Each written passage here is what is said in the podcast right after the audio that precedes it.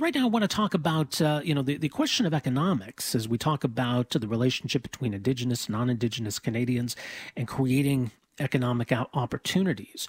Where does that conversation need to go? Uh, and that's where our next guest comes in. And we'll focus on this side of the conversation.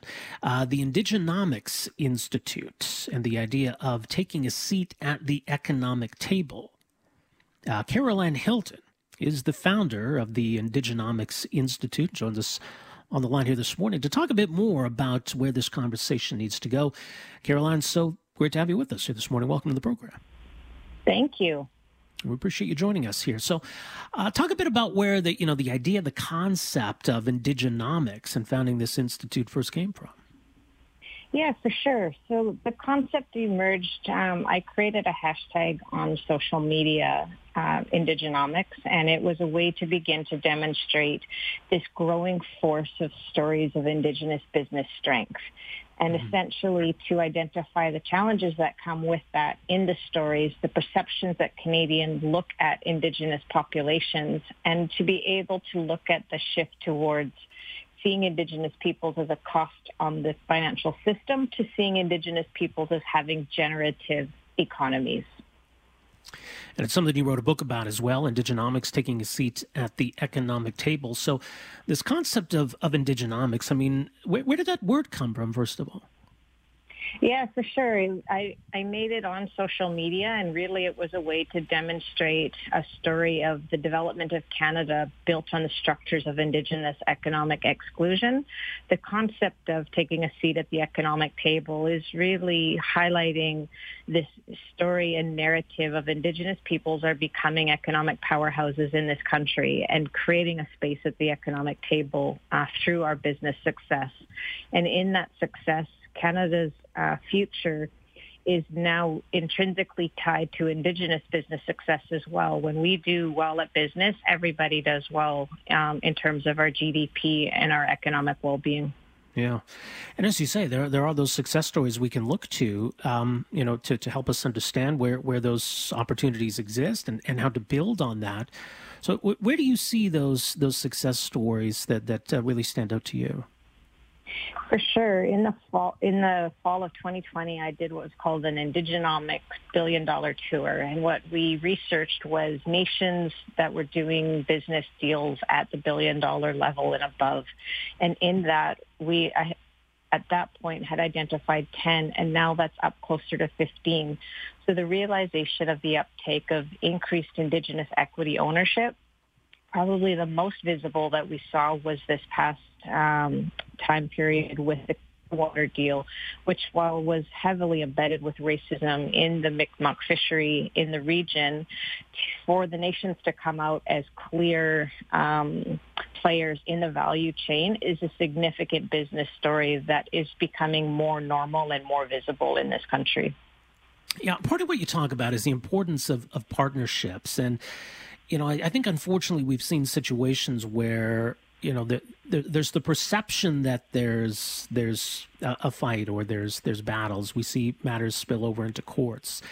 Um, you know, and, and, to get away from from that that adversarial approach and and move more toward partnerships between First Nations and industry, between uh, Indigenous and non-Indigenous.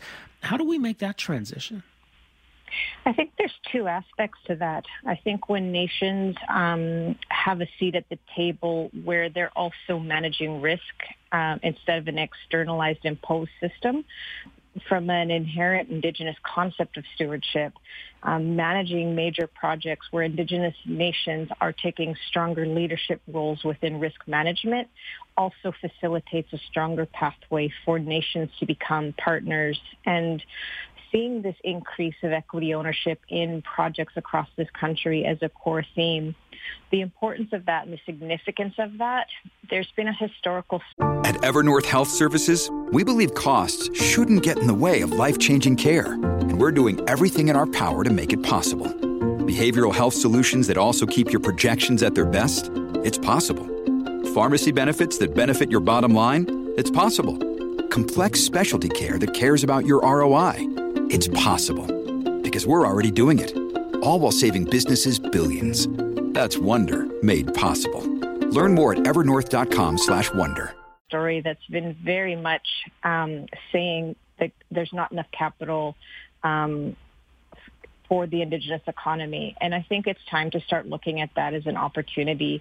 The capitalization of the Indigenous economy. My work at the Institute facilitated the target of a $100 billion Indigenous economy only to look at it as a target to pay attention to as an opportunity. And that is what we're looking at and the increased ability to facilitate leadership that focuses on partnership uh, with nations. That's the new story of business development and economy within Canada.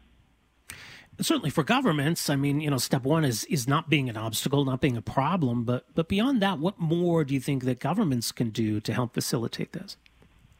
Yeah, for sure. I just looked at uh, the National Annual Indigenomics 10 to Watch list, and one of the recipients this year was the Yukon government, who is facilitating a 15% Indigenous procurement target, which is unprecedented and was fashioned after the federal government's 5% Indigenous procurement target that's something very tangible that governments can do is looking at um, the ability to include indigenous businesses within the regional value chain. Um, we're, I mean, I think in Alberta we're seeing structures for investment. Um, we look at examples like the Canadian Infrastructure Bank, a billion dollars of investment into indigenous infrastructure. Those are all tangible tools, structures, um, and investments into the indigenous economy. All right. Well, do you, do you, get the sense you feel optimistic that, that things are moving in the right direction?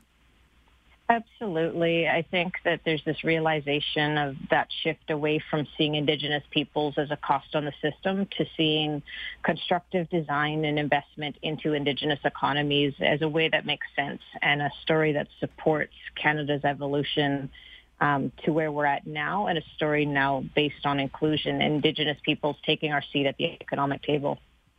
You know, it's interesting too because we got the, the Trans Mountain Pipeline expansion project, and, and certainly there's been some you know opposition from First Nations to that project. But there's also on the other side of that, though, the potential that you know we might not only just see Indigenous uh, ownership and ownership stake in that pipeline, po- the possibility at this point that we might see outright Indigenous ownership entirely of that project. What, what is what does that represent to you? I think it's a new story that um, Canada needs to pay attention to. The uptake of ownership, uh, the uptake of capitalization of Indigenous economic strength. That's one thing that I see is that we need to stop measuring socioeconomic gap and start measuring Indigenous economic strength. If we're able to begin to measure that, um, it shifts the narrative. It shifts the risk perspective of investment into major projects. I look to the work of the First Nations Major Project Coalition, who is supporting the capacity development and leadership for nations to participate in major projects. Their work is um, hugely important to the visibility of infrastructure, major projects, resource projects, and all of those aspects that are essential to building a COVID economic response right now. Absolutely. Well, uh, again, the book is called Indigenomics Taking a Seat at the Economic Table, and uh, more at ind- indigenomics.institute.com. Carol Anne, thank you so much for joining us here today. Really appreciate this. Thank you so much. Bye bye. All right. All the best. Uh, that is uh, Carol Anne Hilton who is founder of the Indigenomics Institute, an advisor to business, governments, and First Nations uh, in Canada, a member of a uh, Vancouver Island First Nation herself, and as mentioned, author of the book uh, out earlier this year, Indigenomics, taking a seat at the economic table which, as she says, focuses on a number of issues, one of them being the ongoing power shift, the rise of the modern Indigenous economy, the voices of leading Indigenous business leaders, the unfolding story in the law courts, exposing, she says, the false media narrative of Indigenous dependency and a new narrative that Indigenous peoples are and can be economic powerhouses and gives real examples of that. So that's what she's trying to focus on here is that side of the conversation and how we build on those success stories because as, as far as we're concerned as a country, for Indigenous, non-Indigenous, this is a win-win. So I, I think it's really important that we're able to move forward in that sense.